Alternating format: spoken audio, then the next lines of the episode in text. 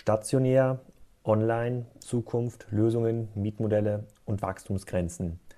Dieser Beitrag wurde veröffentlicht am 14. März 2014 auf kassenzone.de. Auf dem Handelsimmobiliengipfel in Düsseldorf habe ich an einem Panel zur Zukunft des stationären Handels teilgenommen. An dieses Panel wurden im Vorfeld der Veranstaltung viele Fragen gestellt, die wir aber auf der Veranstaltung gar nicht alle beantworten konnten. Ich habe versprochen, das auf kassenzone.de nachzuholen. Hier findet ihr nun die gestellten Fragen und meine Antworten darauf. Frage 1. Wie verändert der Onlinehandel den stationären Handel? Welche Auswirkungen hat dies auf die Handelsimmobilien, auf die künftigen Mietflächen, auf die Mietpreise und auf die Lage der Immobilien? Werden dadurch noch mehr Leerstände generiert? Meine Antwort. Mittelfristig wird der Onlinehandel dem stationären Handel erheblich Umsätze abnehmen. Je nach Quelle kann man bis zum Jahr 2020 durchaus mit einer Verlagerung von ein Viertel bis ein Drittel aller stationären Umsätze, ausgenommen Food, in den Onlinehandel rechnen. Das trifft zuerst die schlechten Lagen und kleine bis mittelgroße Städte. Leerstände in diesen B- und C-Lagen werden nicht mehr mit Handelskonzepten zu füllen sein. Die Auswirkungen kann man sich heute schon in kleineren Städten anschauen. Ehemals attraktive Lagen veröden.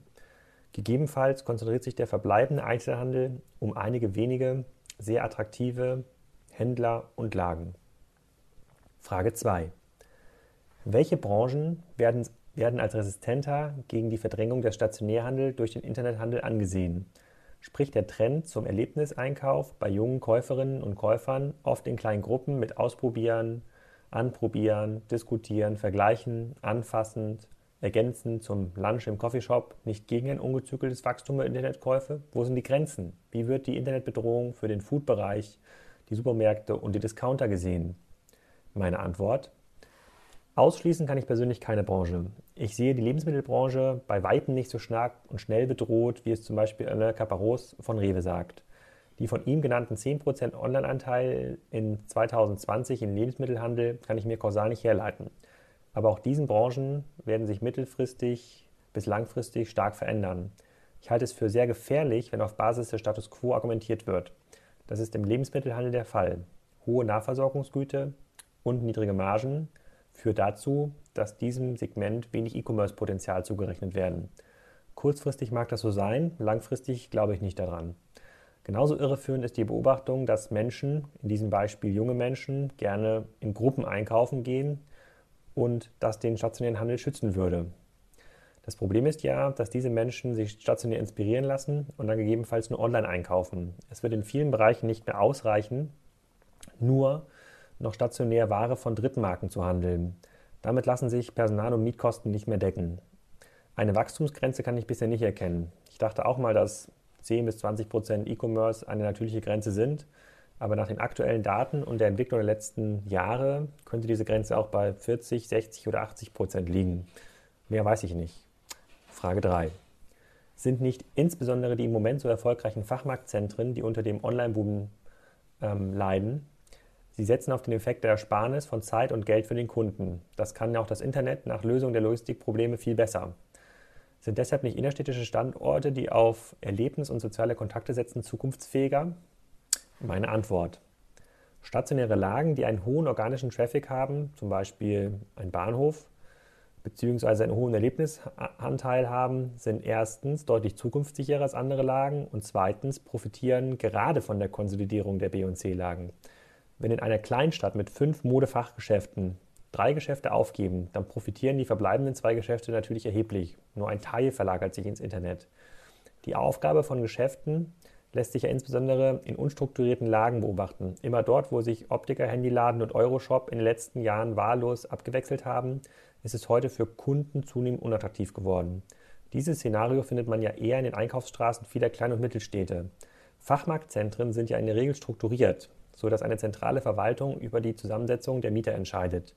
Das Einkaufsversprechen gegenüber dem Kunden ist damit etwas stabiler. In der Theorie würde ich dem Fragesteller schon recht geben, aber in der Praxis beobachte ich das noch nicht. Frage 4. Wie sehen zukunftsträchtige Mietmodelle aus, wenn immer mehr Umsatz von Marken und Händlern über das Internet generiert werden? Anders gefragt, was sind die Konsequenzen für Handelsimmobilienbetreiber und Besitzer aus Multichannel-Handelsmodellen? Das ist in der Tat eine sehr gute Frage. Ich weiß ehrlich gesagt nicht, was genau in diesem Bereich erfolgen wird. Ich vermute, dass viele Händler nur durch den Handel von Drittmarken die stationären Kosten nicht mehr decken können. Vielleicht führt das zu einer Erhöhung des WK der WKZ-Budgets, die dann zulasten der Marketingkosten in der Industrie gehen. Heißt, Hugo Boss reduziert seinen Etat für die Fernsehwerbung und gibt den Händler mehr Rabatt oder Geld, um auf den Flächen gelistet zu bleiben. Wie sich das auf die Mietmodelle auswirkt, kann ich nicht beantworten. Frage 5. Wie können die Innenstädte der B-Lagen bzw. noch abwegigeren Lagen auch ohne mieträchtige Läden vital bleiben? Auf jeden Fall nicht durch Handelskonzepte, würde ich sagen. Die in Wohnlagen leerstehenden Ladengeschäfte werden wahrscheinlich zu Wohn- oder Parkraum umgewandelt. Es gibt in einigen Städten ja durchaus Versuche, das Thema zu lösen, aber ich kenne mich nicht in diesem Bereich aus. Ich könnte mir gut vorstellen, dass es nur noch sehr wenige vitale Läden, Lagen, in denen der bisherige, ich kann mir gut vorstellen, dass es noch sehr wenige vitale Lagen in den bisher durch Handel geprägten Lagen geben wird. Auch dort wird es erhebliche Konsolidierungseffekte geben. Frage 6. Mit welchem Modell kann man der kommunalen Ungleichheit zwischen der stark reglementierten Genehmigung von Handelsimmobilien und der vergleichsweise lockeren und auflagenfreien Genehmigung von Logistikimmobilien Herr werden? Meine Antwort. Zu dem Thema gibt es in den nächsten zwei Wochen zwei spannende Interviews auf kassenzone.de. Ich gehe davon aus, dass dieses Problem nicht auf Basis kommunaler Strukturen gelöst werden kann. Wenn Bürgermeister A die Genehmigung des Logistikzentrums zum Wohle des stationären Handels verwehrt, macht es halt Bürgermeister B. Frage 7.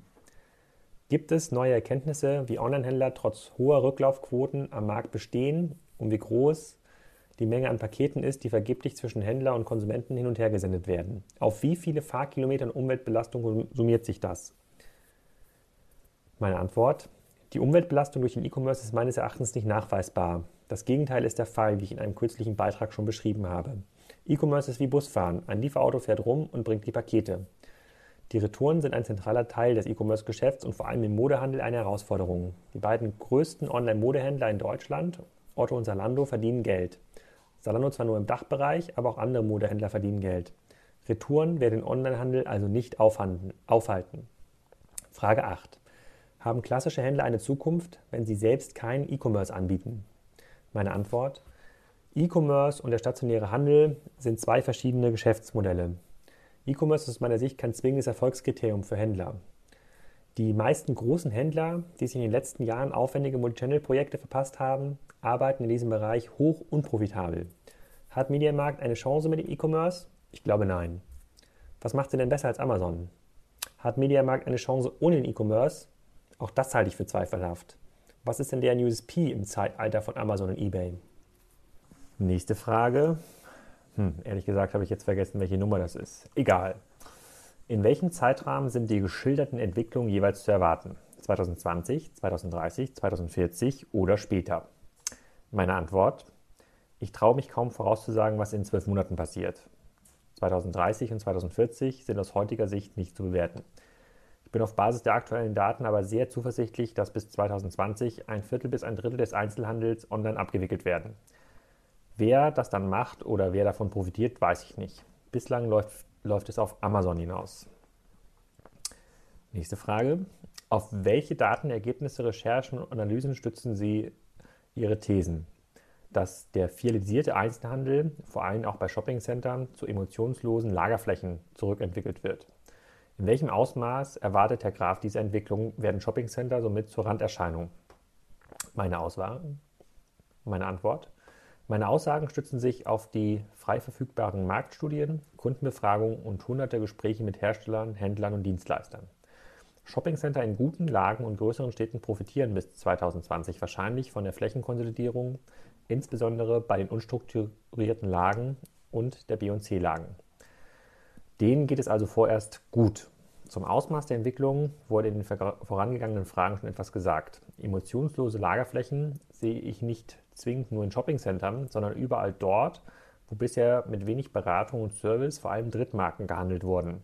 Was genau soll denn in Zukunft die Kunden in diese Läden bringen, wenn es nicht mehr um den Kauf von Ware geht? Letzte Frage. Das würde bedeuten, dass klassischer Erlebniseinkauf in Shoppingcentern quasi nicht mehr stattfinden wird kann dies komplett durch reine Abholung von Waren, die online bestellt werden, ersetzt werden. Gegenargument, viele Konsumenten wollen fühlen, riechen, schmecken, was sie einkaufen. Wollen sie das dann plötzlich nicht mehr? Meine Antwort, Click- und Collect-Strategien sind bisher nur mäßig erfolgreich. Der technische und administrative Aufwand dafür steht bisher selten im Verhältnis zum Cross-Selling-Effekt bzw. der messbaren Kundenbindung.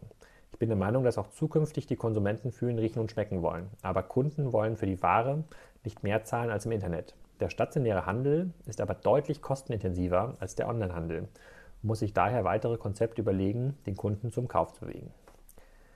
Das war der Artikel.